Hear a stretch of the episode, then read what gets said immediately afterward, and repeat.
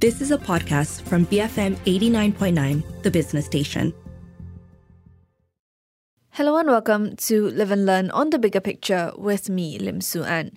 Ever since the 7th October attack by Hamas on Israel, the current conflict in Gaza has seen more than 10,000 Palestinians reported killed in the past 38 days of relentless Israeli bombardment in Gaza. Despite repeated calls for a ceasefire, or in some cases a humanitarian pause, the attacks in Gaza have not ceased and have even intensified, especially over the past weekend. So, what is a ceasefire? Ceasefire and how might it help the current crisis in Gaza? To find out, I spoke to Malak Benslama-Dabdoub, a lecturer in law at Royal Holloway University of London. Here's the first part of our conversation. Thank you so much for joining me today, Malak. You're welcome. Thank you for inviting me. Now, we've been hearing repeated calls for a ceasefire and the use of that word in the past month, um, past more than a month now after the October 7 Hamas attack on Israel, um, which then led to a relentless assault by Israeli forces on Gaza for more than a month since that initial attack. Now, people, we've seen people take to the streets calling for a ceasefire. We've seen humanitarian organizations, international organizations, um, activists in countries calling for it as well. Could you briefly um, explain to our listeners why people are calling for a ceasefire and what exactly is a ceasefire? Yes, so as you pointed out, many people are calling for a ceasefire. The UN has been calling for a ceasefire, the Pope, many political leaders, um, people as well. For example, the U- the UK government is not calling for a ceasefire, but there have been a lot of marches and protests calling for a ceasefire. London made history uh, last Saturday. More than one million people marched in London calling for a ceasefire, and the reason why they are calling for a ceasefire is because the humanitarian crisis in Gaza is awful, like we've never seen before. Um, of course, there has been a lot of wars between Hamas and Israel in the past, but nothing like what we're seeing here. The death toll of 10,000 people um, has been uh, reached with uh, around uh, 8,000 children and women killed by the Israel bombardment.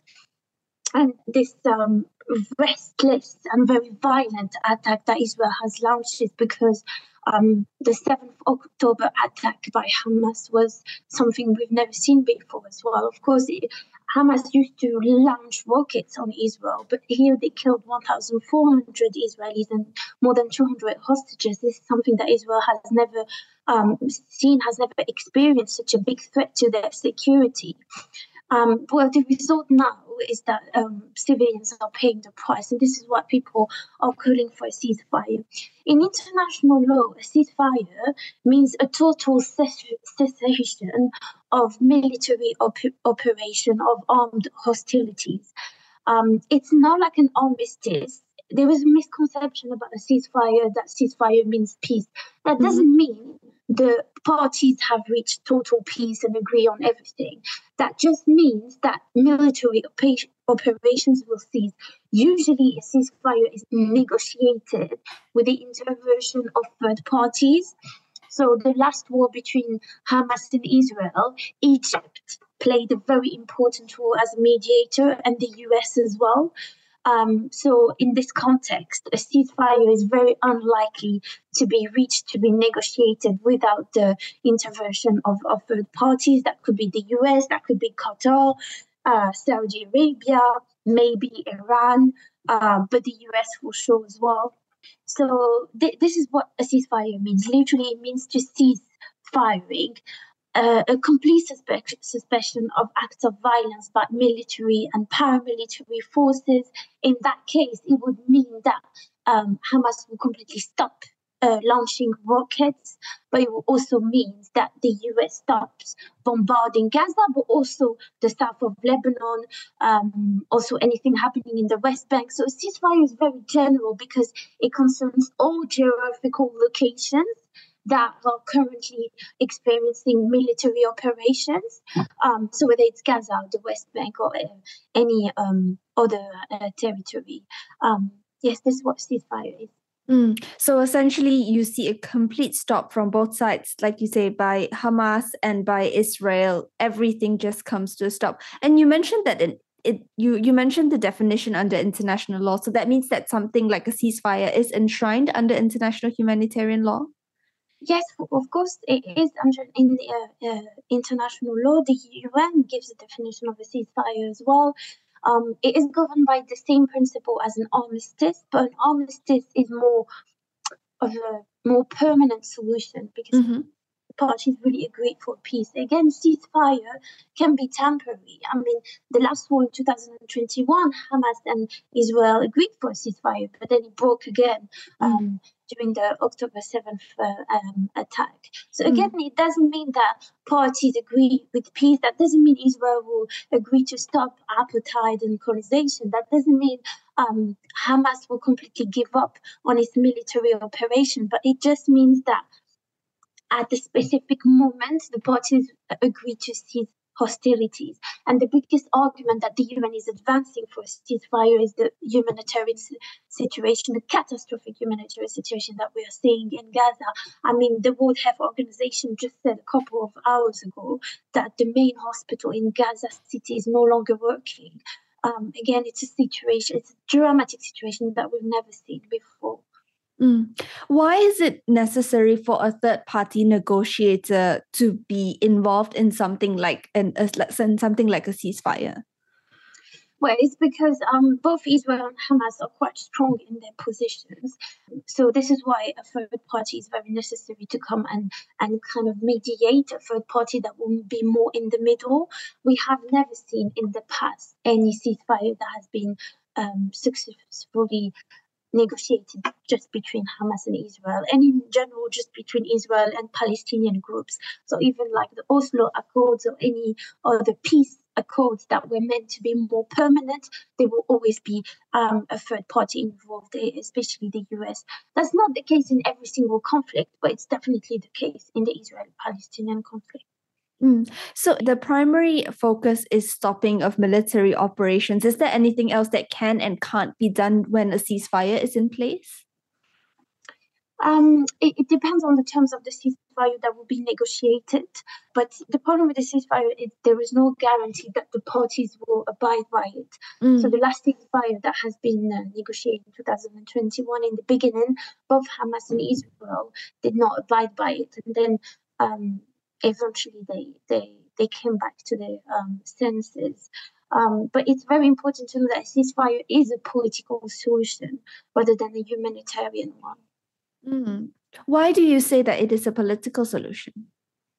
Because it requires that um, both parties politically agree on something, which is mm. the cessation of military operations, because military operations and wars essentially are political uh, while um, humanitarian pauses, which is something that um, many parties have been advocating for, including Israel's allies like the US, is completely different. It's not a political solution uh, or political process, it's a humanitarian one. We'll go for a quick break, but we'll be right back for more from this conversation with Malak Ben Dabdoub, lecturer in law at the Royal Holloway University of London, on what a ceasefire is and how it would help the current humanitarian crisis in Gaza. Keep it here on Live and Learn, BFM 89.9. Welcome back to Live and Learn with me, Lim Su An. You're listening to a conversation I had with Malak Benslama-Dabdoub, lecturer in law at the Royal Holloway University of London, about what a ceasefire is, how it works, and why people across the globe have been taking to the streets to call for a ceasefire between Israel and Hamas, especially after the relentless assault by Israeli forces in Gaza over the past 38 days. More than 10,000 Palestinians have been killed since October 7th, with more than 4,000 being children children and calls for a ceasefire have intensified over the weekend as we saw reports of hospitals being under siege as well. Now, amidst these calls for a ceasefire, however, some governments, some political leaders have instead called for a humanitarian pause. How is that different from a ceasefire? Here's what Malak had to say. So, um, a humanitarian pause is temporary. Okay, it's, it's, it's defined for a specific period of time. So it could be a few hours or it could be one day.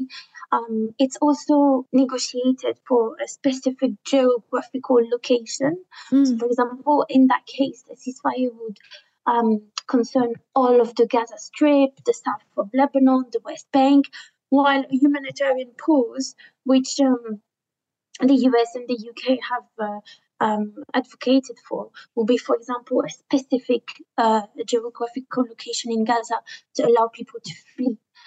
That humanitarian pause basically, for example, include creating humanitarian corridors to let aid uh, in.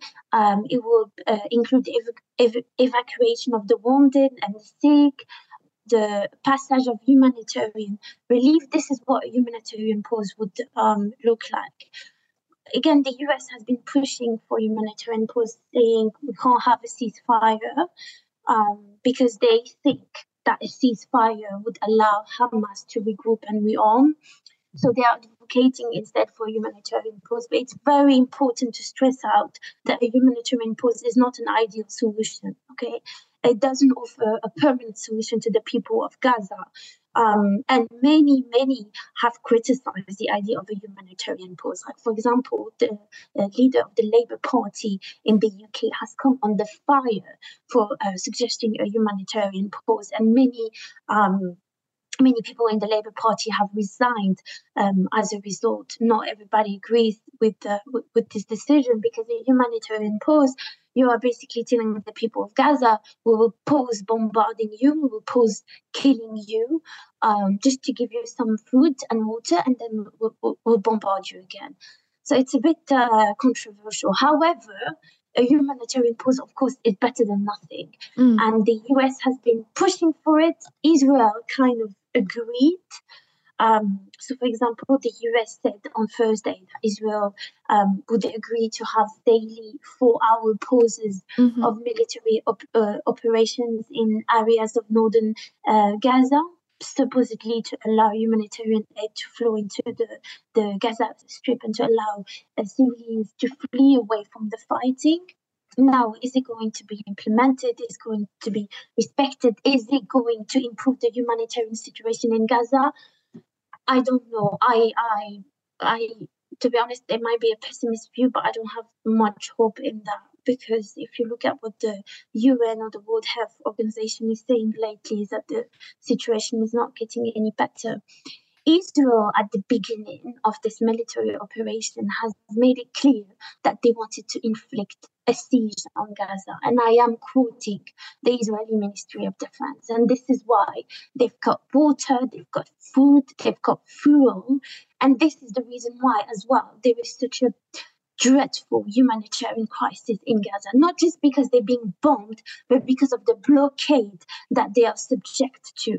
Um, so it, it doesn't make any sense to subject Gaza to a blockade, to intense bombardment, to target hospitals, to mm-hmm. target ambulances, to target UN schools, and then say, oh, we'll pause the fighting for four hours to allow humanitarian aid. So again, it is promising that the Israel promised a humanitarian pause because it's better than nothing. But will Israel abide by it? I am not too sure. Because at the beginning of the war, they told the people of Gaza, move south mm. to uh, escape the, the fighting. And then they bombed people of Gaza that were moving south. Mm-hmm. Um, so I, I, yeah, I, I, don't have much hope on, on this one. Mm. It's quite, it's not just controversial, it's quite contradictory, isn't it, Malak, to call it a humanitarian pause when you think of what the Israeli forces is still doing outside of that potential for our window. Yes, exactly. And this is why it, it tends to be like a kind of a charity, but not a sincere one.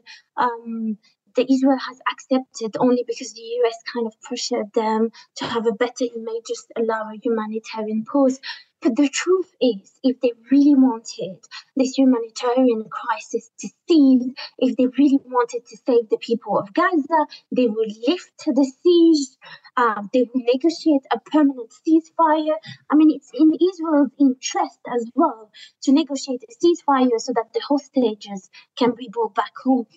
I don't think uh, this military operation, to be honest, benefits anyone Um, but again, the, the biggest problem here is that Israel's allies won't put pressure on Israel to negotiate a ceasefire. The US refuses, the UK refuses.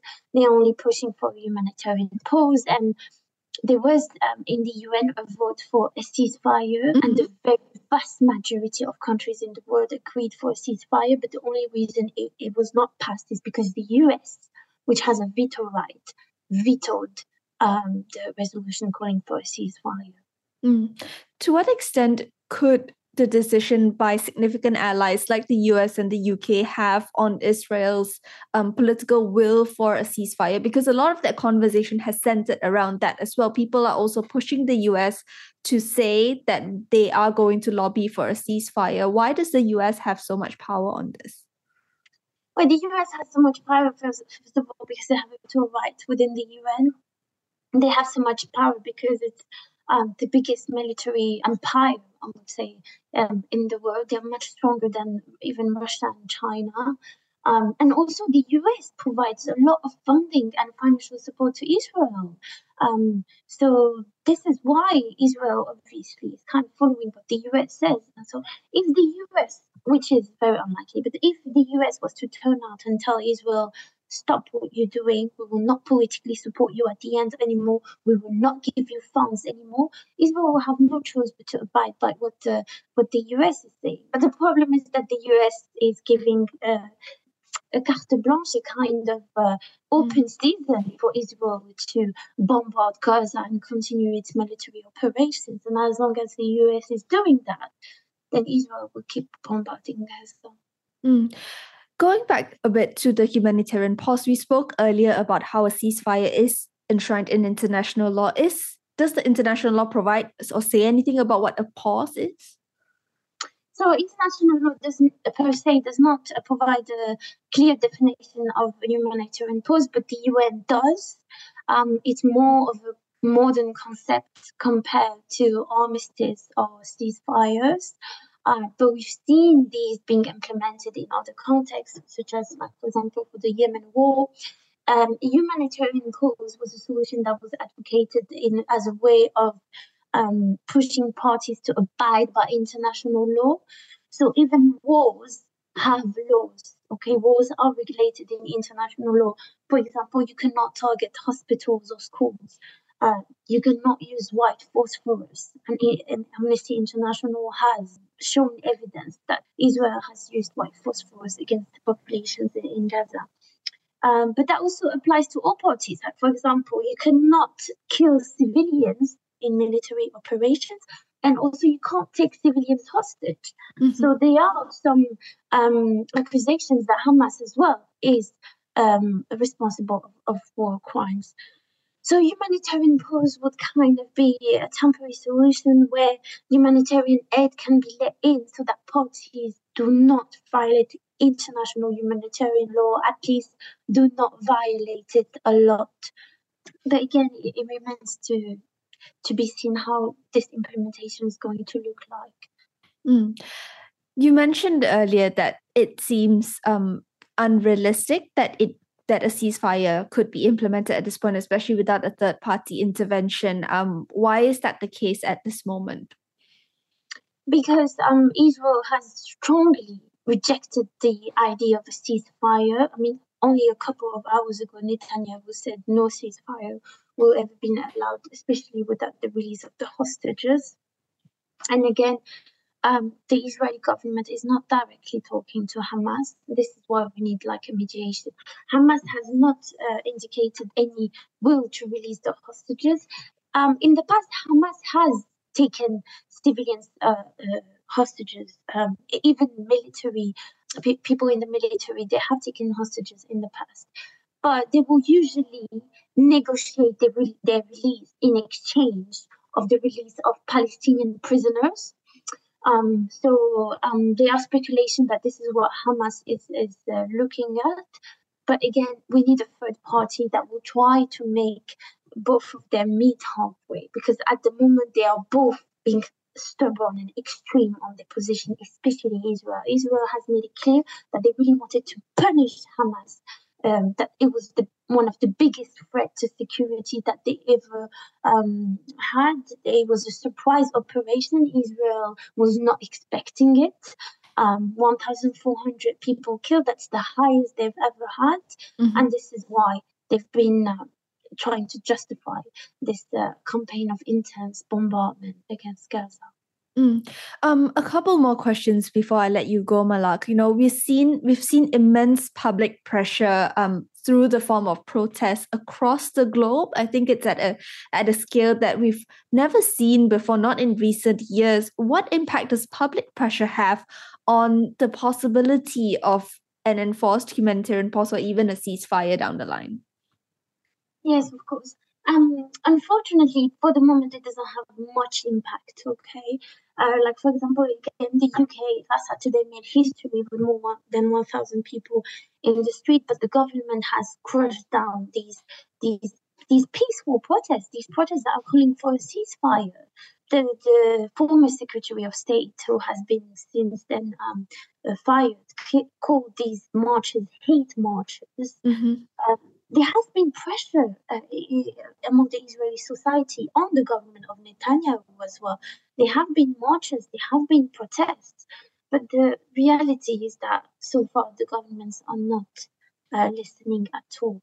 Um, and it does show you a difference between what the people think, what the people want, and what, what, what the governments are, are uh, implementing. And unfortunately, the way the UN works and the way international works is powerful states will always get away with violations of international law. Israel is the country that has violated UN resolutions the most in modern history, and they've never been punished by it by the UN because Israel, because the US protects Israel, while other countries, such as for example North Korea or um, Iraq, um, have violated UN resolutions and the, the, the sections, the consequences were were quite um, strict. I mean, Iraq got invaded mm-hmm. by it. Mm, it's quite clear, I think, how the, the rules have been applied. Um, what are your concerns, Malak, if a ceasefire or even a long term solution continues to be delayed, considering the scale of the humanitarian crisis that is happening in Gaza? Yes, I think it will only make things more extreme. Israel says that um, this war is different from the other wars because they really want to eradicate Hamas. My concern is eradicating eradicating Hamas is not possible. And even if it was possible, let's say Israel completely destroyed Hamas and Hamas no longer exists, there will be another Palestinian uh, group that will uh, arise because this is what happened when there is occupation and colonization. Whenever there is colonization, there is resistance to colonization. Human beings inherently are born to resist oppression, to resist colonization. We've seen it in the case of Malaysia, in Africa, in Asia, countries that have been occupied. There has always been resistance to, to, to colonization. Colonizers try to erase that part of history, but there has always been resistance to colonization. There has always been resistance to slavery, to oppression. Had there been no Israeli occupation and no Israeli apartheid, there would be no Hamas. Hamas only came after mm-hmm. Israel started uh, stealing land and oppressing Palestinians. At the beginning, Hamas was actually a kind of a peaceful group. Um, and then it became extreme because of all the violations that Israel has inflicted upon Palestinians. So the problem with this intense military bombardment is that it's all only going to make uh, Palestinian um, extremist groups or Palestinian military groups more extreme, okay? Mm-hmm. Uh, wanting to have more vengeance. And it will also make the Israelis as well more extreme. So it, it's, it's, we're, we're really not going towards the, the right direction. The solution for Israel is very simple to stop the uh, um, settlers in the West Bank, to stop provocation to stop Israeli occupation, Israeli apartheid. Hamas says that the reason why they launched the 7th of uh, 7th of October attack was because of an increased uh, um, violence in the West Bank and also because Benjamin Netanyahu provoked Palestinians and provoked Muslims in general by going in the Al Aqsa Mosque um, and doing what he did, which was highly disrespectful for one of the main uh, holy sites for Muslims. He provoked, he knew it was a provocation. Ariel Sharon as well used to do things like that. And then this is how uh, Hamas responded. At least this is how Hamas has tried to justify their attack. Nothing justifies what they've done. Nothing justifies uh, killing civilians and taking civilians hostages, of course. But we are not trying to justify terrorism. We're trying to identify why there is terrorism. And that kind of terrorism is resistance to colonization. As long as there is colonization, there will be resistance to colonization. The point is not, oh, um, is resistance to colonization legitimate if it's violent? The discussion is not whether Fatah is better than Hamas. Um, the, the problem is Israeli colonization. You know, is that mm-hmm. when there was um, segregation in America between people of color and white people, when there were toilets for people of color, Rosa Parks, there was a whole discussion around is Malcolm X more legitimate than Martin Luther King? Is mm-hmm. Martin Luther King better because he's not violent? But the problem is not Malcolm X or Martin Luther King. The problem was American segregation, discrimination against people of color. Is the same in the Israeli Palestinian conflict. Problem is not Hamas or Fatah. If Hamas or Fatah are, are destroyed, other Palestinian groups will arise. The problem is Israeli colonization and occupation. Mm. All right. Thank you so much for joining me today, Malak. Thank you, Sue. That was Malak Benslama-Dabdoub, lecturer in law at the Royal Holloway University of London, talking to me about the urgent need for a ceasefire now in Gaza, where more than 10,000 Palestinians have been killed since 7th October as Israeli forces continue the siege against Gaza. If you missed any part of today's show or any previous Live and Learn episodes, you can download our podcasts on bfm.my or on the BFM app. I'm Lim Su An, and this has been Live and Learn BFM 89.9. You have been listening to a podcast from BFM 89.9, the business station. For more stories of the same kind, download the BFM app.